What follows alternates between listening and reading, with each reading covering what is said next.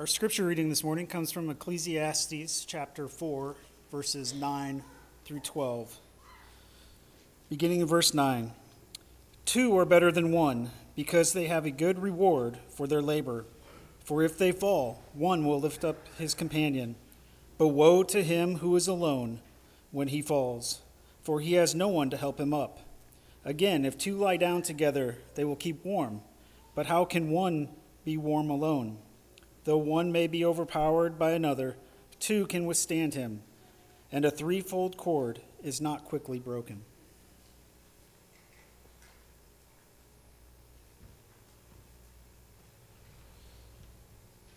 Test. Is that working?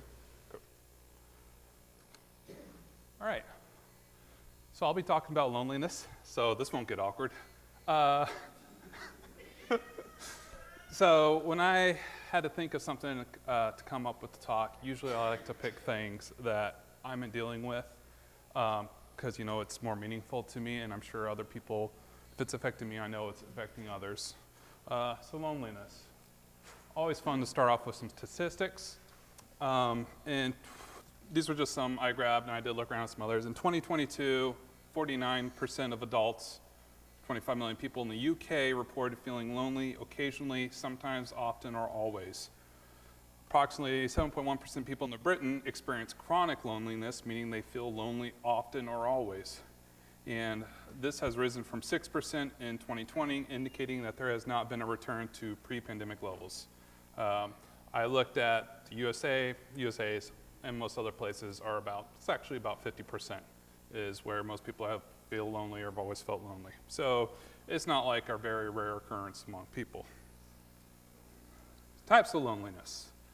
There are different types of loneliness. The following three are the most commonly identified in evidence and literature on loneliness. Emotional loneliness, the absence of meaningful relationships. In other words, we'll get to that, but basically, that's why we do marriage and stuff, finding someone, that emotional connection with someone. Social loneliness, just being in a group of people. And existential loneliness, a feeling of fundamental separateness from others and the entire world. You just feel like you're the only person in the world. Other types of loneliness, or like when they happen, is transient loneliness. It's like, feeling, I'm sure we all experience, like it just kind of comes and goes. Situational loneliness, only occurring at certain times like Sundays, bank holidays, or Christmas. And I do find it interesting that they include Sundays in that. For me, especially, like everyone knows I'm a single guy. Yeah, it can be very lonely when you come, and I'm not the only one here, I know, but it can be very lonely when you come to church and you look around and you see all these married people and you're just sitting at the pew alone. It really hits you that's when you start to really kind of start feeling alone. Even though, and a point I like to make across, like even though you have people around you, doesn't mean you still can't be lonely. Situational loneliness, chronic loneliness. You're just feeling lonely all the time. As Christians, maybe not today, but do you think there were Christians in the past where they were feeling lonely all the time, especially when they're being persecuted? I'm sure. So how does God recognize loneliness? Well, second chapter in the Bible mentions loneliness. "Then the Lord took the man and put him in the Garden of Eden to tend and keep it. And the Lord commanded the man, saying, 'Of every tree of the garden you may freely eat, but of the tree of knowledge of good and evil you shall not eat, for on that day that you eat it you shall surely die.' And the Lord said, 'It is not good that man should be alone. I will make him a helper comparable to him.' And out of the ground the Lord God formed every beast of the field and every bird of the air and brought them to Adam to see what he would call them. And whatever Adam called each living creature, that was its name. So Adam gave the name to all cattle, to the birds of air, to every beast of the field. But for Adam there was not found a helper comparable to him." So even God recognized right away that loneliness is a serious thing. It's something that needs to be taken care of. And he went out of his way to try to rectify that.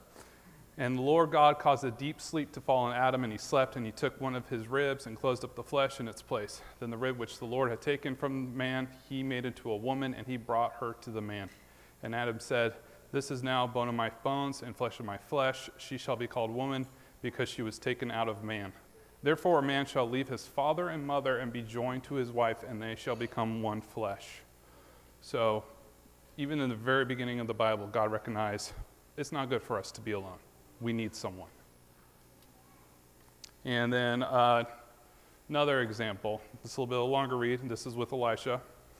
This is when Israel wasn't doing so great with God. And Ahab told Jezebel all that Elijah had done, also how he had executed all the prophets with the sword. Then Jezebel sent a messenger to Elijah saying, "So let the gods do to me and more also if I do not make your life as the life of one of them by tomorrow about this time." And when he saw that, he arose and ran for his life and went to Beersheba, which belongs to Judah, and left his servant there. But he himself went a day's journey into the wilderness and came and sat down under a broom tree, and he prayed that he might die and say, "It is enough now, Lord, take my life, for I am no better than my fathers." And then as he lay and slept under a broom tree, suddenly an angel touched him and said, "Arise and eat." Then he looked, and there by his head was a cake baked on coals and a jar of water. So he ate and drank and lay down again. So again, Elijah's running for his life. He's alone in the wilderness, you know, and he's like, imagine if you're alone, you're on the run, and you just feel like the whole world's against you. And God went out of his way to send an angel to try to comfort him. And the angel of the Lord came back the second time and touched him and said, "Arise and eat, because the journey is too great for you." So he rose and ate and drank, and he went in the strength of that food 40 days and 40 nights as far as Horeb, the mountain of God. And there he went into a cave and spent the night in that place. And behold, the word of the Lord came to him. And he said to him, "What are you doing, Elijah?" So he said, "I have been very zealous for the Lord God of hosts. For the children of Israel have forsaken your covenant, torn down your altars, and killed your prophets with the sword. I alone am left, and they seek to take my life." Here we have Elijah. He literally thought he was the only person alive who was following a God. He felt completely separate from the world. I'm pretty sure he was having that existential loneliness. It was him versus the world. Then God said, "Go out and stand on the mountain before the Lord." And behold, the Lord passed by, and a great and strong wind tore into the mountains and broke the rocks in pieces before the Lord. But the Lord was not in the wind, and after the wind an earthquake. But the Lord was not in the earthquake. And after the earthquake a fire. But the Lord was not in the fire, and after the fire a still small voice. So it was when Elijah heard it that he wrapped his face in his mantle and went out and stood in the entrance of the cave. Suddenly a voice came to him and said, "What are you doing here, Elijah?" And he says, "I have been very zealous for the Lord God of hosts, because the children of Israel have forsaken your covenant, torn down your altars, and killed your prophets with the sword. I alone am left, and they seek to take my life." And again, he's saying, I'm alone. Then the Lord said to him, "Go, return on your way to the wilderness of Damascus, and when you arrive, anoint Hazael as king over Syria. Also you shall anoint Jehu, the son of Nimshi, as king over Israel, and Elisha, the son of Shaphat of Abel-Meholah, you shall anoint as prophet in your place. It shall be that whoever escapes the sword of Hazael, Jehu will kill, and whoever escapes the sword of Jehu, Elisha will kill. Yet I have reserved 7,000 in Israel, all whose knees have not bowed to Baal, and every mouth that has not kissed him." So again, Elisha, he's saying, I'm alone. And here God is trying to comfort him, saying, look, you're not alone. There's 7,000 more people out there who are still trying to follow me. You're not the only person. So how can that be applicable to us as Christians today? When, you know, right now we're lucky. We can all meet here safely. We're not fear of being persecuted yet. Feel like it's getting there and stuff. And so it's something we need to think about, like when that time may come. And finally, another, and this was kind of part of the scripture reading. I included this first one right here just because it kind of dealt with loneliness, but also I thought it was interesting. Again, I saw that for all the toil and every skillful work, a man is envied by his neighbor. This also is vanity and grasping for the wind. The fool folds his hands and consumes his own flesh.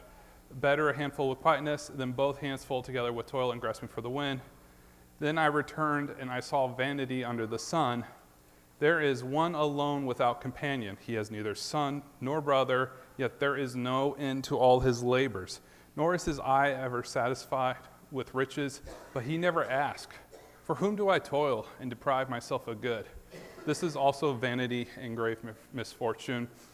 My brother, he's married and stuff, and he mentions, the only thing he really cares about now is working and trying to provide for his family.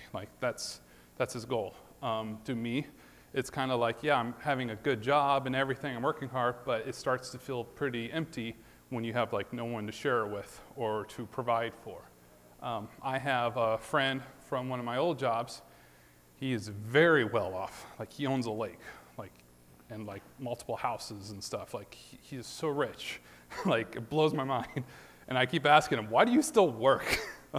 Why do you keep working? He even says he says he doesn't have to care about work because he's old and rich and stuff, but he still keeps working. And he really doesn't have a family or anything. It's just something he does and works at because it's all he ever knows. And I kind of look at that. I'm yeah, glad he's rich, but I'm also why do you keep working? You have enough money, so what's the purpose? But that kind of got off topic. I just thought that was interesting. The big one, though, from Ecclesiastes is this is a scripture reading. So two are better than one because they have a good reward for their labor. For if they fall, one will lift up his companion. But woe to him who is alone when he falls, for he has no one to help him up. A few months ago, something happened to me. It's very, very upsetting, but luckily, first thing I did when it happened is, luckily, it's nice to have a twin brother, is I called my brother, and he drove straight over, and he comforted me. And it really helped me through a lot. It really did. But just imagining not having someone like that to be there for you when you're going through a really rough time can be really rough. And so this verse especially really hits me deep. And continuing, and if two lie down together, they will keep warm. But how can one be warm alone? Though one may be overpowered by another, two can withstand them, and a threefold cord is not quickly broken. I don't know how many of you read all of Ecclesiastes. It's one of my favorite books. I've read it quite a few times. What's interesting about it is through the whole book, he just keeps saying, vanity, vanity, everything's vanity. You go work, it's vanity because you're going to lose it all when you die. You go try to enjoy life's pleasures, it's all vanity because we're going to die. He just says over and over, we're all going to die, everything's pointless. And in the last scripture, he says, the only true value is that we follow the word of God because, that's all we have to look forward to. But I do find it interesting, one of the few things he does value and shows value of is having a companion or someone or company. And he shows the value of that. So, again, people in the world, we saw 52% of people, they feel lonely. Most people in the world, how they deal with loneliness is either they go work out or get a pet or something, or they go talk to a therapist. But, as Christians, how can we as Christians in this world be lonely? Again, I just point to Elisha. We just feel separate from the world. Even Jesus warns us and tells us and expects us to be separate from this world. I don't know about you all, but at my workplace, everyone goes drinking. Hey, we're all going to go drinking, and you go, and you're not the only one drinking. You can find feel a little separate, you're not kind of a part of the group and stuff. I like to joke I'm the designated driver, at least. But those kind of things, you do feel if you're really following God, you do feel that separation from your other coworkers and stuff. The other one I like to point out, Lot in Sodom and Gomorrah. If you all remember, God's telling Abraham he's going to destroy Sodom and Gomorrah, and Abraham's trying to, back Sodom and Gomorrah. It's don't destroy it because there may be good people in the world. What if, don't do it if there's 100 people? And God's there's not even 100 people. Well, do it if there's 50. There's not 50 good people. Well, do it if there's 10. And God says, I will spare Sodom and Gomorrah if there were 10 good people. But there weren't. The only person that he actually ended up saving was Lot, and not even his wife, but his daughters. So imagine Lot, and if you read it, you know, Lot being the only good person, and if you read what happens when the angels come to visit him, it's kind of like scary, because I like to view it as like being alone in a prison with a bunch of violent like inmates, because that was what's happening. You have these angels visiting Lot, and the whole crowd outside is wanting to have their way with them. Carnality was the word that was used, and they're trying to break down the door and everything. So it's literally like Lot versus this entire city of unrighteous people. I'm pretty sure Lot kind of felt alone. And again, we may get to that point because history repeats itself. Luckily, right now in this day and age, not so much have to worry about that, but I kind of see it getting there. And then finally, another way as a Christian we could be alone is rest of the family. Say you are married and you have, or like you're the daughter of a family and you're the only Christian. I can point to my mom. She even mentioned this Sunday when we were having lunch. She, you know, the preacher asked her like about the rest of her family, and she's like, "Oh, I'm a first generation Christian. I'm the only Christian in my family." And even we haven't seen her family that much. But that can make you feel very alone when you're the only Christian of your family. Like, you don't even have that connection with your blood relatives and stuff. And so that can be something that can make us feel lonely as a Christian. But how about just being, how can we feel lonely in the church? Luckily, we're very blessed to have such a large congregation, but can people still feel lonely coming to church with other Christians? I'll raise my hand. I'll say yes. Do we have people who sit alone at pews? Yes. But how? How can this happen? One is like, for me, it's like I'm single. I'm not married. I come. I feel very lonely. I look around and see all these happy married families and stuff. I'm not having anything against you or anything. It's just it can hit you a little hard when you're going there and you're sitting by yourself. The other thing is sickness. Say you're just sick a lot and you can never make it to church. And the other thing is age.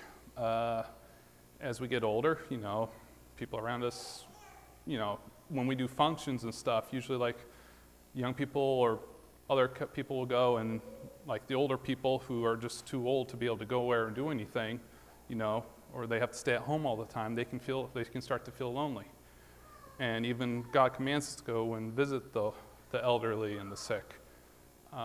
And finally, and the other one next is single versus married. Like, mostly for the single people, you know, there have been times in the past where I hear like there was this get together, and I ask them like, well, how come I wasn't invited? And they go, oh, well, this was just like with people with kids and stuff.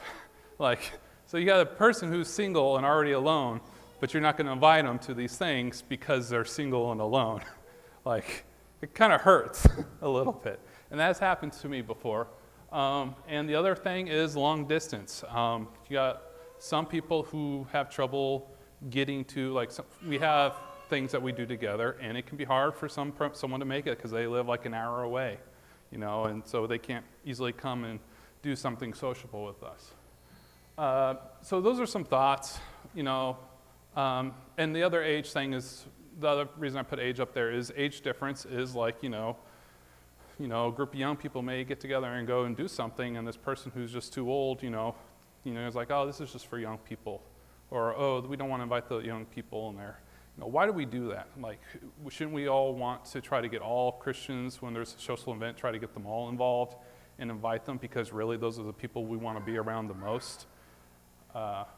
So, just a thought on that. So how can, as we as Christians, help others?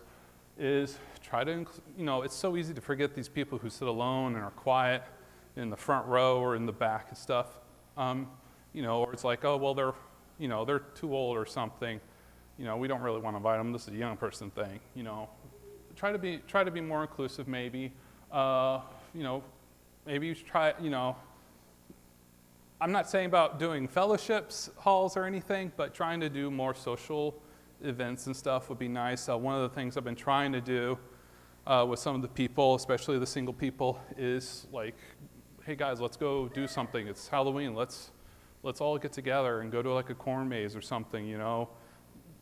Let's find something, you know, and I've been trying to push them to get like on a social app like Discord so we can try to figure out and go do something together, you know, because I don't see us doing as much, but when I was younger, we used to have like every once a month, like all the young people would go to someone's house and we'd just chill and watch TV, but then do a quick singing, or we go and have a party, or we'd all go to like Spangles and we'd all eat together and stuff.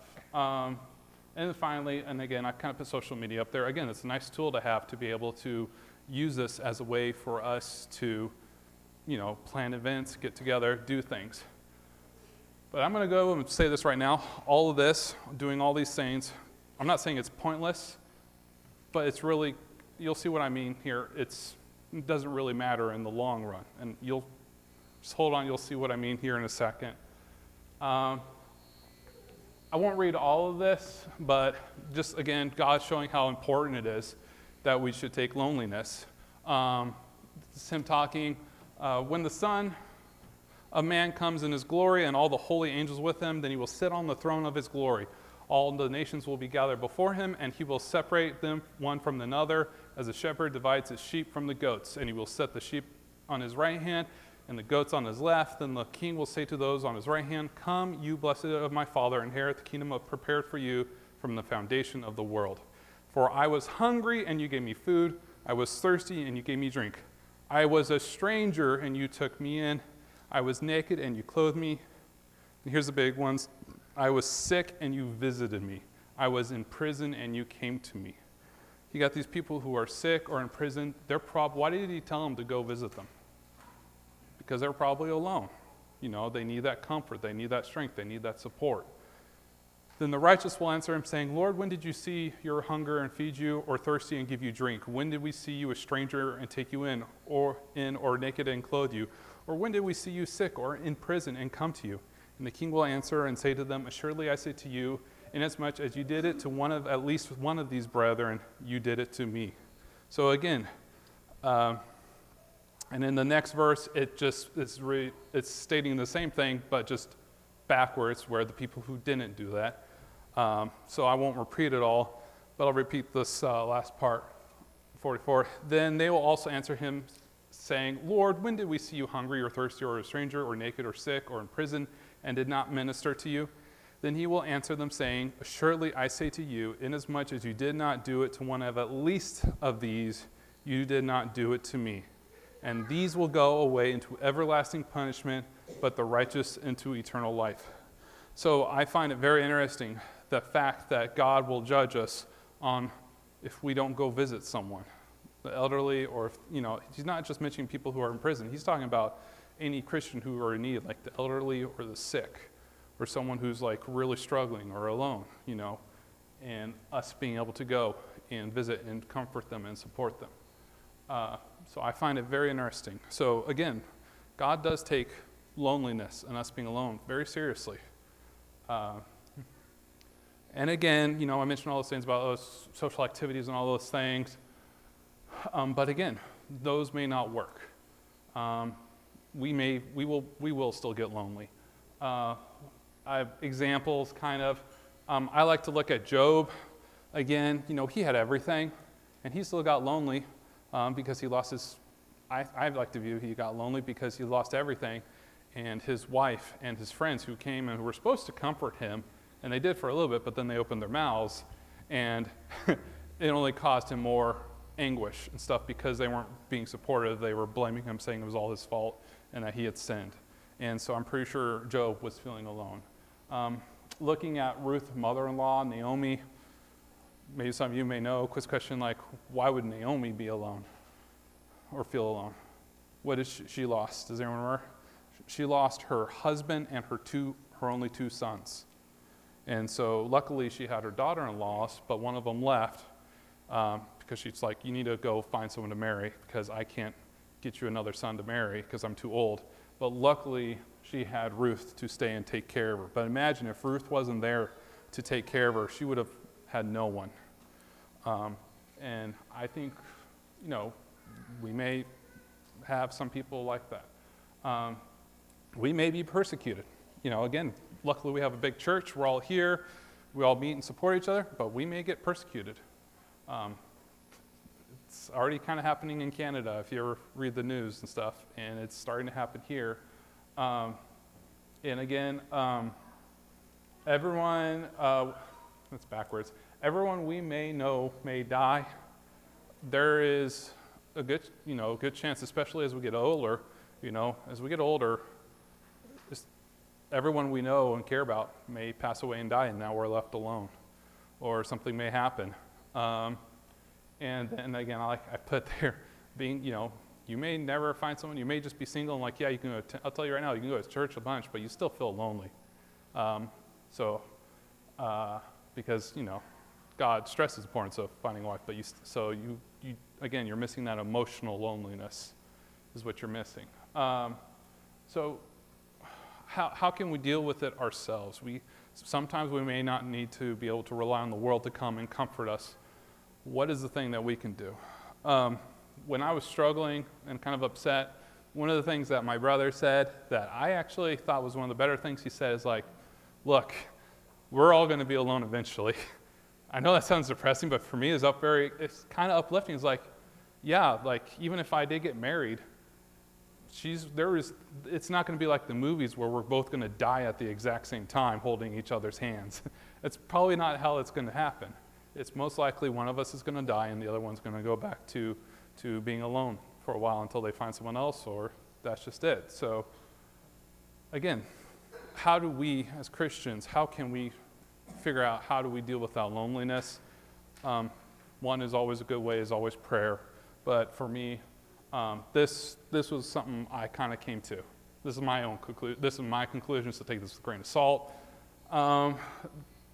And this is what helped me deal a lot with my loneliness. And this worldly loneliness is nothing compared to being alone without Christ, especially after death.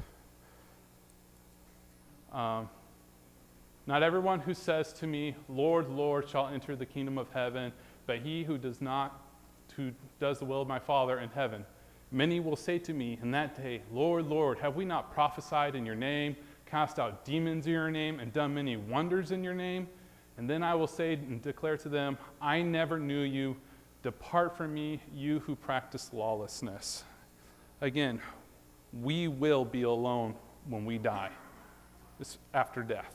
We're not going to, we will have to go and face judgment to God. And that is a very, very scary thing, to be truly alone. Because, yeah, we may not have, like, companionship here on earth, but as long as we still know we have Jesus, you know, that'll help. Nothing else really matters. Like, that's how Paul was single. And he was able to die happily because of him following Christ. And he knew that's what really mattered. So how scary would that be? And that really puts it like, you like, oh, I'm alone, I'm single, I don't have a wife or anything. But then you really think about it, how dumb is that when you compare it to the loneliness we'll be if we don't follow Christ and die and we're facing God alone. And then Jesus says to us, I don't even care about you because you never practiced my word. That is like the scariest thing ever. And it makes this worldly loneliness like nothing. But then, what if we do follow God?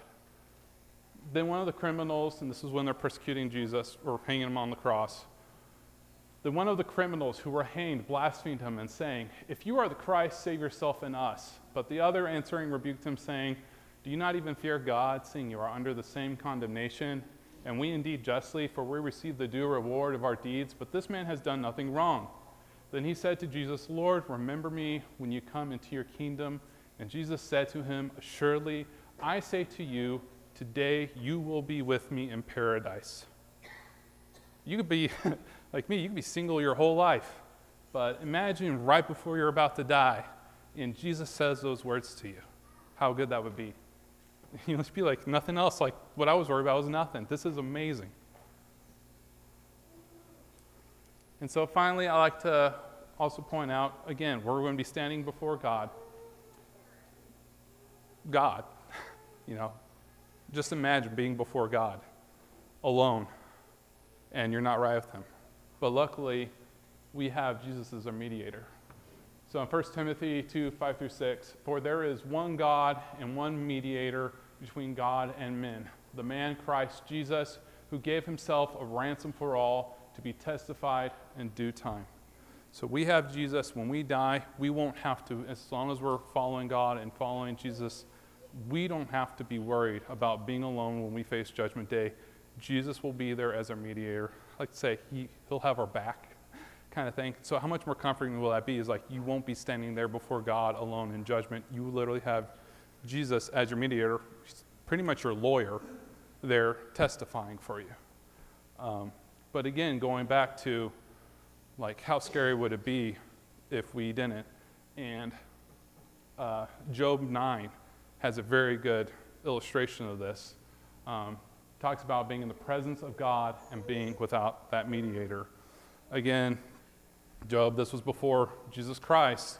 And so in the beginning of chapter 9, Job talks about what it's like, what it would be like if he was to try to go and talk to God. Then Job answered and said, truly I know it's so, but how can a man be righteous before God?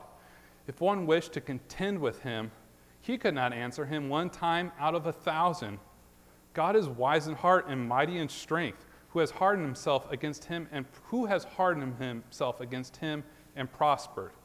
He removes the mountains, and they do not know. When he overturns them in his anger, he shakes the earth out of its place, and its pillars tremble. He commands the sun, and it does not rise. He seals off the stars. He alone spreads out the heaven and treads on the waves of the sea. He made the bear, Orion, and the Pleiades, and the chambers of the south. He does great things past finding out, yes, wonders without him number. If he goes by me, I do not see him. If he moves past, I do not perceive him. If he takes away, who can hinder him? Who can say to him, what are you doing? God will not withdraw his anger. The allies of the proud lie prostrate beneath him. When we die, we're going to be standing before this, and this is a good visualization. This is God, the person who can command the sun, the stars, and we will be before him alone. And jumping up ahead, he talks about, you know, he's talking about how can I even talk to this person? And then he says, for he is not a man as I am, that I may answer him, and that we should go to court together. Nor is there any mediator between us who may lay his hand on both. Who do you think that's kind of foreshadowing? Right? Let him take his rod away from me, and do not let dread of him terrify me. Then I would speak and not fear him, but it is not so with me. He's saying, when I stand before God, I'm going to be terrified. And the thought of standing before him without a mediator terrifies me. And it fills me with dread.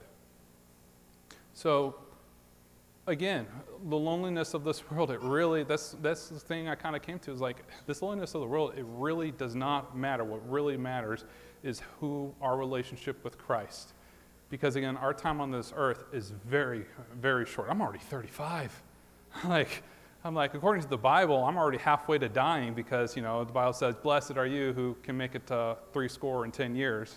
You know, I'm already halfway there, and I can't even remember the last 35. It goes by so fast. But we'll have that eternity. And so,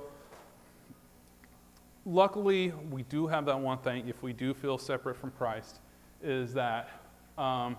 if you've fallen away, it's not too late. Matthew chapter 18, 21, verse 22, this is something that really helps me, especially when I've fallen away. Then Peter came to him and said, Lord, how often shall my brother sin against me and I forgive him? Up to 7 times? And Jesus said to him, I do not say to you up to 7 times, but to up to 7 times 70. Now, God's not saying, oh, we only get forgiven 470 times. That's not his point that he's making.